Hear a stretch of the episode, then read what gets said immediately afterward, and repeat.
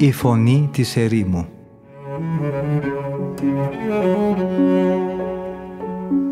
Συνομιλίες με τους Αγίους Πατέρες της ερήμου Την εκπομπή παρουσιάζει ο πρωτοπρεσβύτερος Ματθαίος Χάλαρης.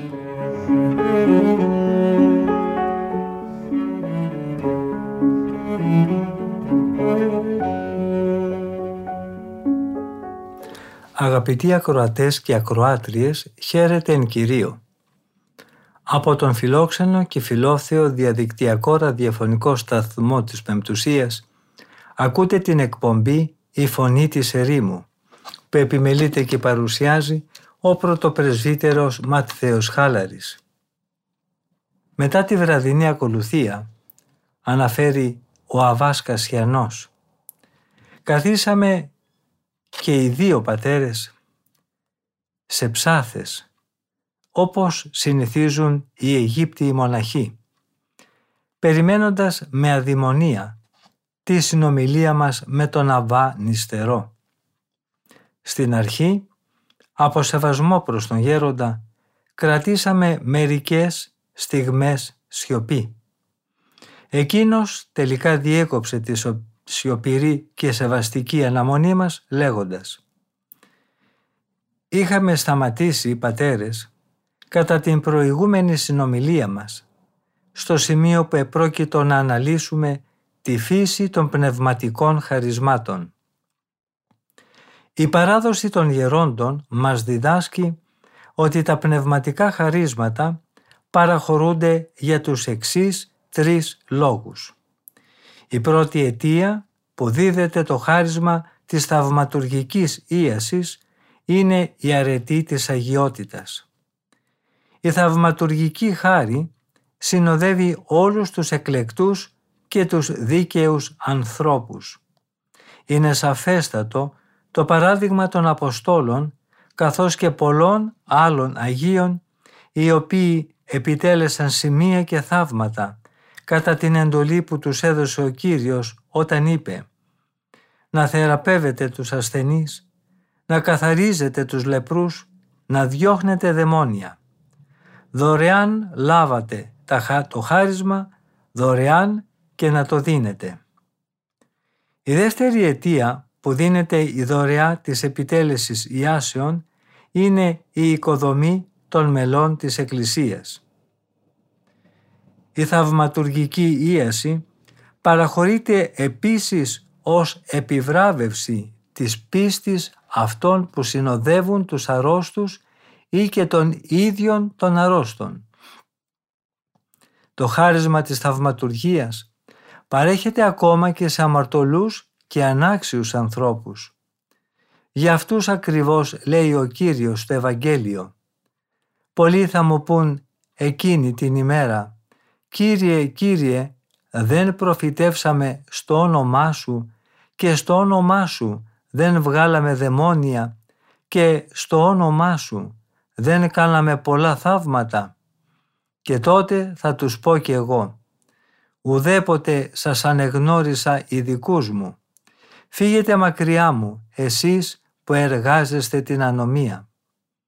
Αντίθετα, η έλλειψη πίστης εκ μέρους των ασθενών ή εκείνων που τους συνοδεύουν δεν επιτρέπει ακόμα και σε εκείνους που έχουν δεχθεί το χάρισμα των ιαμάτων να λειτουργήσουν το χάρισμά τους και να θεραπεύσουν. Δεν μπορούσε, λέει, ο Κύριος να κάνει εκεί κανένα θαύμα εξαιτίας της απιστίας τους. Στο ίδιο θέμα αναφέρεται ο Κύριος όταν λέει «Όταν πολλοί λεπροί μεταξύ των Ισραηλιτών την εποχή του Ελισέου, αλλά κανείς από αυτούς δεν καθαρίστηκε παρά ο Νεεμάν, ο Σύρος». Η τρίτη αιτία της θαυματουργικής ενέργειας δεν έχει θεϊκή προέλευση, αλλά είναι παιχνίδι και πονηρία της πανουργίας των δαιμόνων. Αυτό συμβαίνει όταν, για παράδειγμα, ένας άνθρωπος είναι φανερά αμαρτωλός και όλοι τον θαυμάζουν για τα θαύματα που κάνει και πιστεύουν ότι είναι διάκονος του Θεού. Με αυτόν τον τρόπο τα πονηρά πνεύματα πείθουν τους άλλους ότι δεν είναι κακό και το να μιμηθούν αυτό τον άνθρωπο στην αμαρτωλή ζωή του. Έτσι ανοίγει η θύρα του διασυρμού και δυσφημίζεται και αυτή η αγιότητα της πίστης. Εκείνος λοιπόν που θεωρεί ότι έχοντας τέτοια ζωή κατέχει επάξια και το χάρισμα των ιαμάτων θα φουσκώσει από υπερηφάνεια και από έπαρση και θα έχει στη συνέχεια και πιο φοβερές πτώσεις. Εδώ λοιπόν έχουμε το εξής δαιμονικό τέχνασμα. Ονοματίζει ο δαίμονας με φρίκι κάποιους ανθρώπους που έχει κάτω από την κυριαρχία του και υποκρίνεται πως δήθεν η αρετή αυτών τον αναγκάζει να εξέλθει από τον ασθενή. Αλλά για αυτά τα πρόσωπα λέει η Αγία Γραφή «Εάν εμφανιστεί μεταξύ σας προφήτης ή κάποιος που ασχολείται με την εξήγηση των ονείρων και σας πει ότι θα κάνει μικρό ή μεγάλο θαύμα και συμβεί να πραγματοποιηθεί το θαύμα που υποσχέθηκε και κατόπιν σας πει πάμε να λατρεύσουμε άλλους θεούς τους οποίους δεν γνωρίζετε να μην ακούσετε τα λόγια εκείνου του προφήτη ή αυτού που ασχολείται με την εξήγηση των ονείρων. Διότι επέτρεψε ο Κύριος ο Θεός σας να κάνει ο προφήτης θαύματα για να σας δοκιμάσει εάν αγαπάτε τον Θεό σας με όλη σας την καρδιά και με όλη σας την ψυχή. Το Ιερό Ευαγγέλιο επίσης λέει θα εμφανιστούν ψευδομεσίες και ψευδοπροφήτες που θα κάνουν θαύματα και έργα καταπληκτικά για να παραπλανήσουν αν είναι δυνατόν ακόμα και τους εκλεκτούς. Δεν πρέπει λοιπόν να θαυμάζουμε ποτέ για τα χαρίσματά τους εκείνους που τα λειτουργούν από καινοδοξία. Αλλά θα πρέπει πρώτα να εξετάζουμε αν αυτοί έχουν καθαριστεί από τα πάθη τους και αν έχουν διορθώσει τη ζωή τους. Το χάρισμα των ιαμάτων δεν είναι δωρεά που δίνεται από τον Θεό εξαιτίας της πίστης κάποιου άλλου, ούτε δίδεται για λόγους που είναι ανεξάρτητοι από εμάς και τη ζωή μας. Αυτό το παρέχει η Θεία Χάρη στον καθένα ανάλογα με το ζήλο του και με την πνευματική προκοπή του. Αυτή είναι η πρακτική γνώση, την οποία ο Απόστολος τη χαρακτηρίζει ως αγάπη. Η αγάπη, λέει, είναι πάνω από όλες τις γλώσσες των ανθρώπων και των αγγέλων, πάνω από την πληρότητα της πίστεως, που είναι ικανή να μετακινήσει ακόμα και βουνά και πάνω από το χάρισμα της προφητείας και από όλη τη γνώση που μπορεί να αποκτήσει ο άνθρωπος. Αυτή είναι πάνω από την απάρνηση όλων των αγαθών μας και από αυτό ακόμα το ένδοξο μαρτύριο. Αυτή την αρετή έθεσε ο Απόστολος πάνω από όλα τα είδη των χαρισμάτων αφού πρώτα τα απαρίθμησε ένα-ένα χωριστά και είπε «Στον ένα το πνεύμα δίνει το χάρισμα να μιλάει με Θεία Σοφία.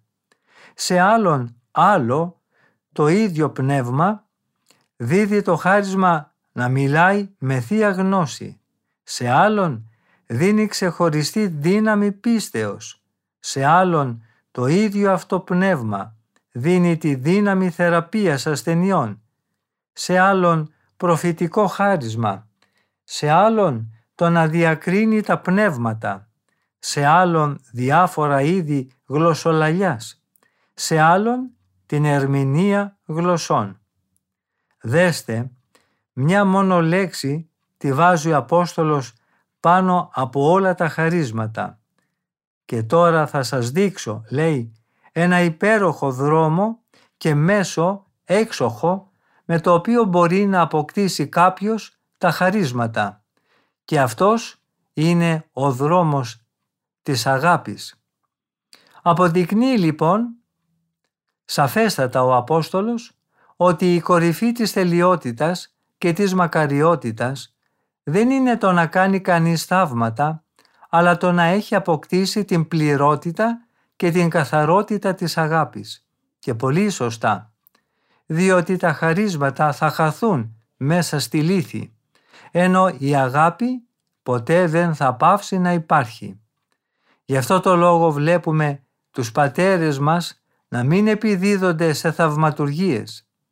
Ακόμα και όταν η χάρη του Αγίου Πνεύματος τους είχε δώσει αυτή την εξουσία και τη δύναμη της θαυματουργίας, αυτοί δεν την λειτουργούν ποτέ, παρά μόνο όταν είναι αναγκασμένοι να το κάνουν από κάποια υπέρτατη και αναπόφευκτη ανάγκη.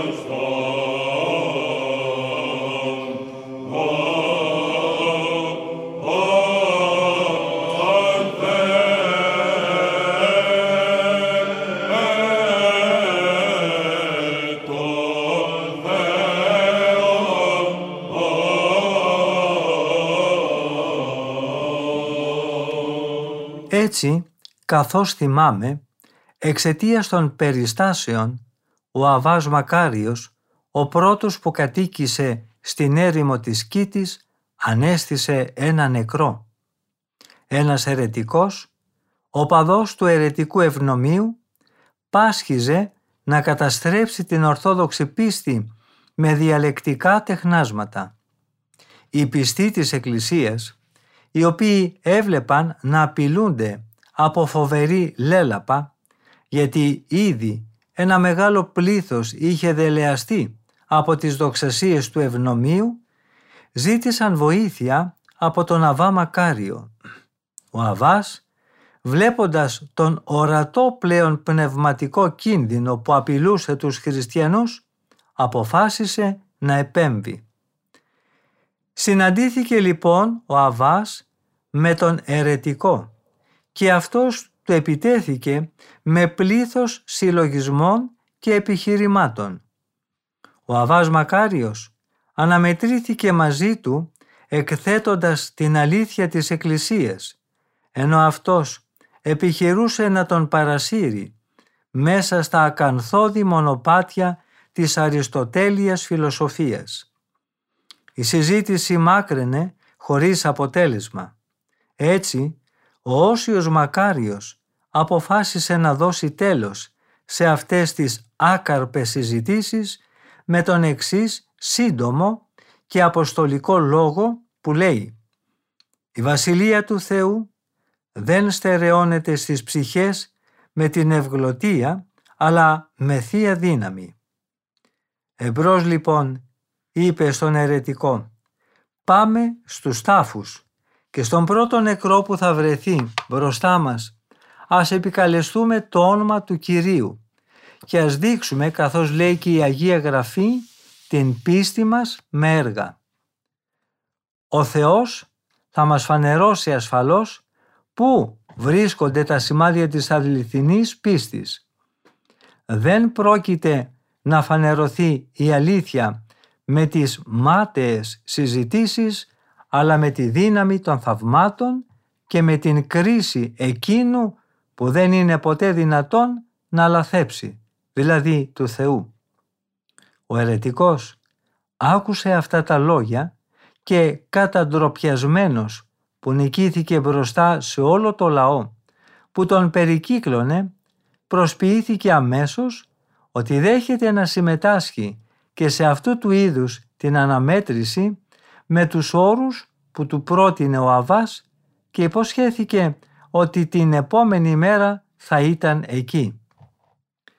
Την άλλη μέρα όλοι βιάζονταν να φτάσουν στο ορισμένο μέρος λαχταρώντας να δουν ένα τέτοιο θέαμα. Περίμεναν για πολύ. Αυτός όμως, έχοντας συνείδηση της απιστίας του, όχι μόνο κρύφτηκε από το φόβο του, αλλά και εγκατέλειψε χωρίς καθυστέρηση τη χώρα.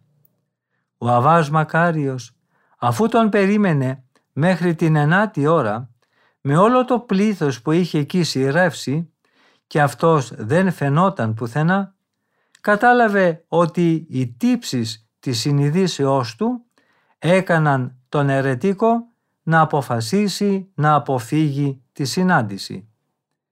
Πήρε λοιπόν μαζί του το πλήθος των ανθρώπων που ο ερετικός είχε οδηγήσει σε λανθασμένο δρόμο πίστης και κατευθύνθηκε προς τους τάφους όπως είχαν συμφωνήσει την προηγούμενη ημέρα. Στην Αίγυπτο υπάρχει μια συνήθεια την οποία ακολουθούν οι κάτοικοι αναγκαστικά εξαιτίας των πλημμυρών του Νείλου. Κάθε χρόνο υπερχιλίζει ο ποταμός και για μεγάλο χρονικό διάστημα η χώρα καλύπτεται σε όλη την έκτασή της από τα νερά. Η περιοχή τότε μοιάζει με τεράστια θάλασσα, την οποία μόνο με βάρκα μπορεί κανείς να τη διασχίσει. Έτσι, οι κάτοικοι αναγκάζονται να ταριχεύουν τους νεκρούς με τα πιο δυνατά αρώματα και να τους τοποθετούν σε μικρά κελιά αρκετά υπερυψωμένα, εφόσον η γη είναι συνεχώς υγρή από τα νερά του ποταμού και δεν επιτρέπει την ταφή τους. Γιατί η δύναμη της πλημμύρας είναι τέτοια που αν θάψουν εκεί ένα νεκρό, το νερό θα τον βγάλει πάλι στην επιφάνεια. Σταμάτησε λοιπόν ο Όσιος Μακάριος μπροστά σε έναν από τους πιο παλαιούς τάφους και είπε «Άνθρωπέ μου, αν αυτός ο ερετικός είχε έρθει εδώ μαζί μου και αν εγώ σε είχα καλέσει στο όνομα του Χριστού του Θεού μου, πες μου, θα είχες σηκωθεί μπροστά σε όλο αυτό το πλήθος το οποίο αυτός ο απατεώνας παραλίγο να οδηγήσει στον όλεθρο. Ο νεκρός σηκώθηκε και απάντησε «Ασφαλώς θα είχα σηκωθεί». Τον ρώτησε τότε ο Αβάς Μακάριος τι ήταν όταν ζούσε, σε ποια εποχή έζησε και αν είχε ακούσει ποτέ κάτι για τον Χριστό. Εκείνος απάντησε ότι είχε ζήσει την εποχή των πιο αρχαίων βασιλέων και ότι δεν είχε ακούσει ούτε καν το όνομα του Χριστού. «Κοιμήσου εν ειρήνη», του είπε τότε ο Αβάς Μακάριος, περιμένοντας την κοινή Ανάσταση. Η αρετή λοιπόν και το χάρισμα του Αβά Μακαρίου δεν παρέμεναν για πάντα κρυμμένα, όσο βέβαια εξαρτιόταν από τον ίδιο, αν δεν ήταν η ανάγκη μιας ολόκληρης επαρχίας που κινδύνευε κι αν η μεγάλη του πίστη και η ειλικρινής αγάπη του για τον Χριστό δεν τον είχαν τόσο πολύ πιέσει ώστε να αναγκαστεί να κάνει αυτό το θαύμα. Γιατί δεν έκανε ασφαλώς το θαύμα ο Αβάς για να επιδειχθεί ή γιατί τον είχε παρακινήσει οι καινοδοξίες του. Η αγάπη του Χριστού και ο κίνδυνος που διέτρεχαν οι πιστοί της Εκκλησίας τον ανάγκασαν να το κάνει. Ο προφήτης Ηλίας ενήργησε επίσης κατά τον ίδιο τρόπο, καθώς αναφέρεται στο τρίτο βιβλίο των βασιλιών. Ο λόγος που ζήτησε να κατέβει πάνω στα θύματα που ήταν τοποθετημένα στο σωρό των ξύλων η φωτιά από τον ουρανό δεν ήταν άλλος από το να διασωθεί η πίστη ενός ολόκληρου λαού, ο οποίος κινδύνευε από τις απάτες των ψευδοπροφητών.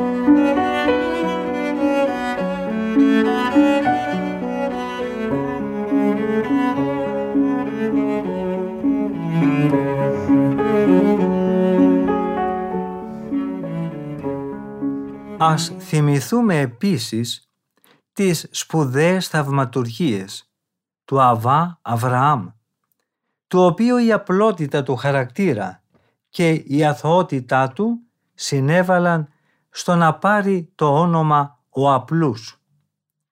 Ο Αβάς λοιπόν είχε βγει από το ερημητήριό του κατά την περίοδο της Πεντηκοστής για να πάει να θερήσει στην Αίγυπτο. Μια γυναίκα κρατώντας την αγκαλιά της το παιδί της που ήταν ήδη χλωμό και μισοπεθαμένο γιατί δεν είχε γάλα να του δώσει έπεσε στα πόδια του και με δάκρυα του ζητούσε βοήθεια. Τελικά ο Αβάς της έδωσε να πιει ένα ποτήρι νερό πάνω στο οποίο είχε κάνει το σχήμα του Τιμίου Σταυρού. Η γυναίκα δεν είχε προλάβει καλά-καλά να πιει το ευλογημένο νερό και το ξηραμένο στήθος της γέμισε θαυματουργικά με άφθονο γάλα. Ο ίδιος Αβάς πήγαινε κάποτε σε ένα μεγάλο χωριό όταν βρέθηκε περικυκλωμένος από πλήθος ανθρώπων που άρχισαν να τον περιγελούν. Κάποια στιγμή του έφεραν έναν ανάπηρο άνθρωπο, του οποίου το γόνατο ήταν για πολλά χρόνια τελείως αγγυλωμένο.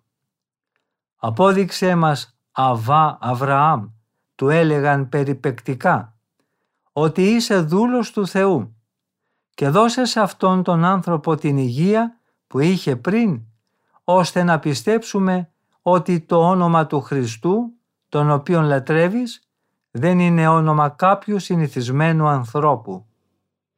Ο Αβάς αμέσως επικαλέστηκε το όνομα του Χριστού. Έσκυψε μετά και πιάνοντας το αγγυλωμένο πόδι το τράβηξε να ισιώσει και το γόνατο με μιας θεραπεύτηκε.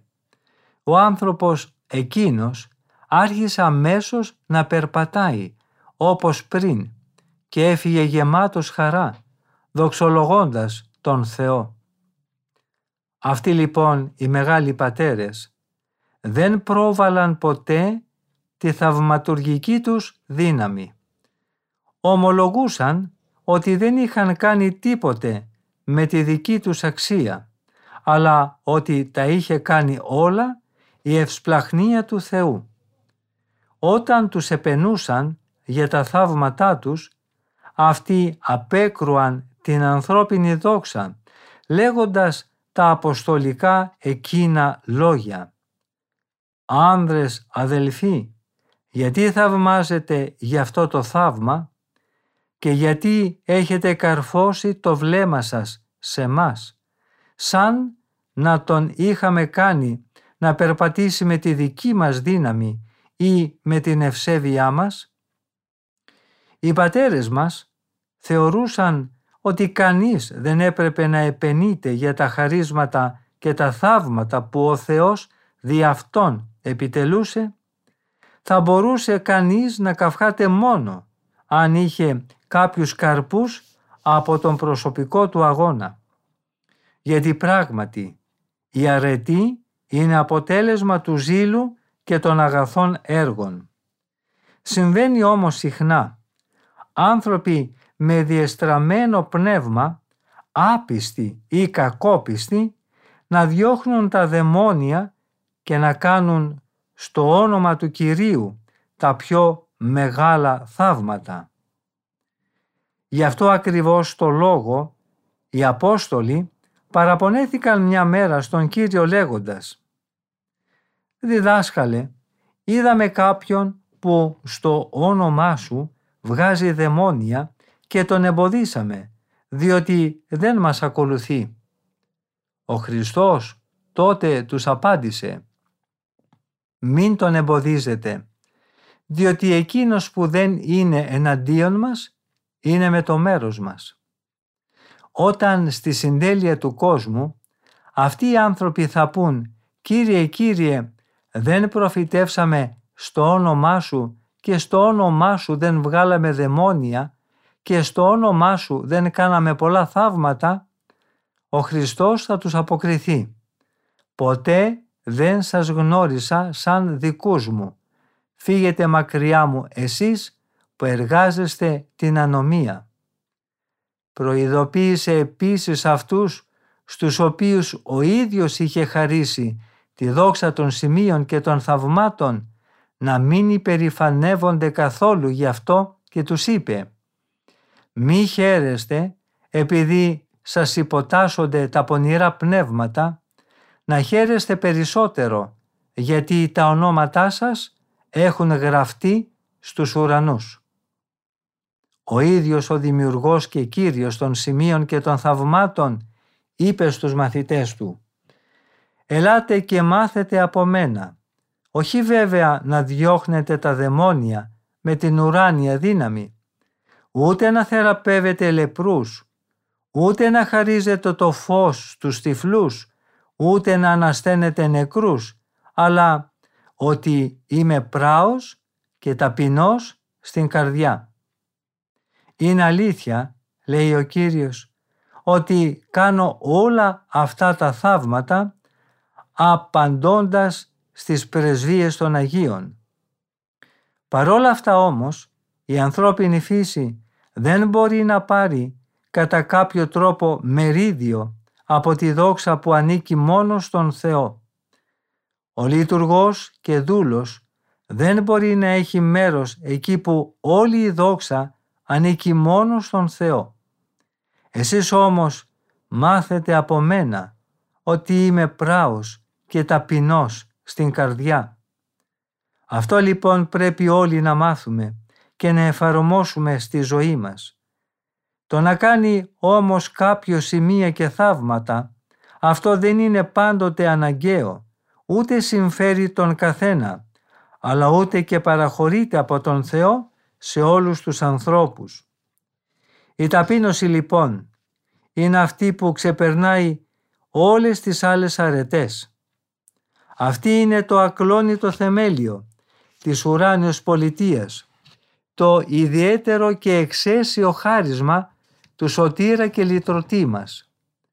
Μόνο εκείνοι που αναζητούν να μιμηθούν τον πράο και ταπεινό Κύριο, όχι στο μεγαλείο των θαυμάτων Του, αλλά στην αρετή της υπακοής και της ταπείνωσης, μόνοι αυτοί θα μπορέσουν να κάνουν χωρίς να κινδυνεύσουν από την υπερηφάνεια όλα τα θαύματα που έκανε ο Χριστός. Γιατί μπορεί μερικοί να επιχειρούν να εκβάλουν πονηρά πνεύματα ή να κάνουν διάφορα άλλα θαύματα ή ακόμα και να επικαλούνται επιδεικτικά το όνομα του Χριστού. Αλλά στην πραγματικότητα αυτοί μπορεί να είναι ξένοι προς τον Χριστό. Και αυτό γιατί η υπερήφανη ψυχή τους δεν ακολουθεί τον διδάσκαλο της ταπείνωσης. Ενείτε αυτόν εν την πάνω και κορός, ενείτε αυτόν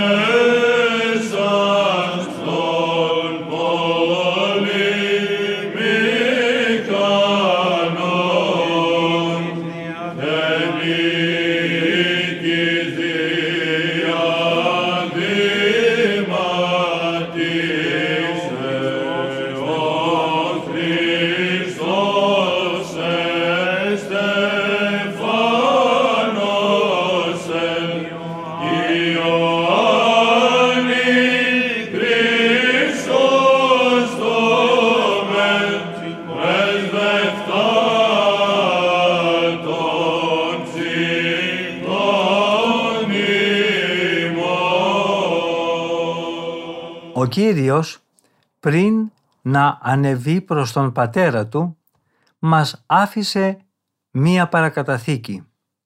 «Σας δίνω» είπε στους μαθητές «νέα εντολή, να αγαπάτε ο ένας τον άλλον.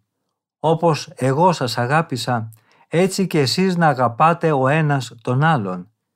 Και αμέσως προσθέτει «Από αυτό θα μάθουν όλοι ότι είστε μαθητές μου, εάν δηλαδή έχετε αγάπη μεταξύ σας». Είναι όμως βέβαιο ότι αν δεν είμαστε πράοι και ταπεινοί, δεν θα αποκτήσουμε αυτή την αγάπη. Γι' αυτό οι πατέρες μας δεν θεωρούν σε καμία περίπτωση ως ενάρετους και ακενόδοξους αυτούς που δηλώνουν δημόσια ότι εξορκίζουν δαιμόνια και γεμάτοι κομπασμό επιδεικνύουν τη χάρη που αξιώθηκαν να λάβουν ή μάλλον αυτοί που σφετερίστηκαν. Αυτοί οι άνθρωποι ματαιοπονούν καθώς ο σοφός Σολομώντας λέει «Αυτός που στηρίζεται στο ψέμα βόσκει ανέμους ματαιοπονεί. Είναι σαν να κυνηγάει πουλιά που πετούν στον αέρα και είναι άπιαστα.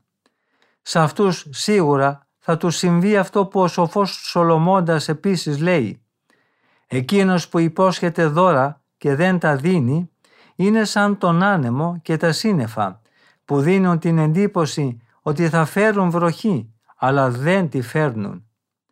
Αν κάποιος κάνει θαύματα δεν σημαίνει και ότι γι' αυτό οπωσδήποτε πρέπει να τον τιμούμε. Αυτό που κάνει κάποιον αξιότιμο δεν είναι οι θαυματουργίες του, αλλά η αγιότητα της ζωής του και μόνο αυτή. Δεν χρειάζεται να ζητάμε να μάθουμε αν οι δαίμονες υποτάσσονται σε Αυτόν, αλλά πρέπει να εξετάζουμε το κατά πόσο Αυτός έχει τα χαρακτηριστικά της αγάπης, όπως τα απαριθμεί ο Απόστολος που λέει «Η αγάπη είναι αμακρόθυμη, είναι ευεργετική, η αγάπη δεν είναι ζηλότυπη, η αγάπη δεν καυχάται, δεν είναι υπερήφανη, δεν κάνει ασχημίες, δεν ζητεί τα δικά της συμφέροντα, δεν ερεθίζεται, δεν βάζει στο νου της το κακό, δεν χαίρει για κάτι άδικο, χαίρει όμως όταν βλέπει να επικρατεί η αλήθεια. Όλα τα ανέχεται, σε όλα εμπιστεύεται, για όλα ελπίζει, όλα τα υπομένει. Η αγάπη ποτέ δεν θα πάυσει να υπάρχει. Είναι λοιπόν μεγαλύτερο θαύμα το να ξενιζώνουμε από μέσα μας την αιστεία των παθών από το να εκδιώκουμε τα μυαρά πνεύματα από τους άλλους. Είναι πιο θαυμαστό σημείο το να συγκρατούμε με την αρετή της υπομονής την άγρια ορομή του θυμού από το να υποτάσσουμε τα δαιμονικά εναέρια πνεύματα. Είναι πολύ πιο σημαντικό το να απαλλάξουμε τη δική μας καρδιά από το οδυνηρό κεντρί της λύπης, από το να θεραπεύσουμε τις ασθένειες και τον πυρετό των άλλων.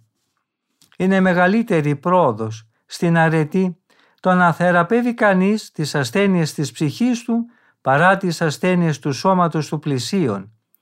Όσο πολυτιμότερη είναι η ψυχή από το σώμα, τόσο είναι και πιο αναγκαία η σωτηρία μας. Και αυτό γιατί όσο πιο πολύτιμη και εξαίρετη είναι η φύση της ψυχής, τόσο πιο οδυνηρή και ολέθρια θα είναι η καταστροφή της.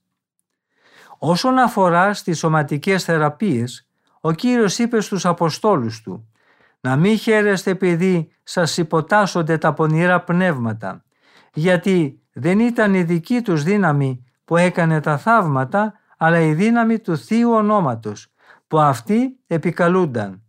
Γι' αυτό ακριβώς το λόγο τους προειδοποίησε ο Κύριος να μην διεκδικούν ούτε μακαρισμούς ούτε δόξα, εφόσον αυτά για τα οποία τους δοξάζουν είναι δώρα που τα παρέχει μόνο ο Θεός, αλλά να επιδιώκουν μόνο την εσωτερική καθαρότητα της καρδιάς τους, με την οποία θα αξιοθούν να δουν τα ονόματά τους γραμμένα στον ουρανό. Αυτό που σας είπα πατέρες, όπως θα ήθελα να το κατοχυρώσω και με τις μαρτυρίες των γερόντων και των Αγίων Προφητών. Δέστε λοιπόν πώς αντιμετώπιζε ο Όσιος Παφνούτιος καθώς ο ίδιος ομολογεί ή μάλλον καθώς ο άγγελος του αποκάλυψε τα θαύματα που προκαλούν το θαυμασμό και τι αξία έδινε στο χάρισμα της καθαρότητας. Ο Αβάς Παφνούτιος λοιπόν, ζώντας για πολλά χρόνια σε πολύ αυστηρή άσκηση, πίστευε ότι είχε ταυτόχρονα ελευθερωθεί τελείως από τη σαρκική επιθυμία.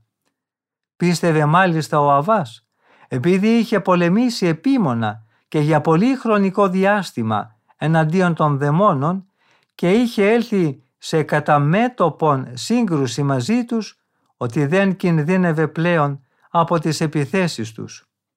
Μια μέρα συνέβη και τον επισκέφθηκαν κάποιοι άνθρωποι του Θεού.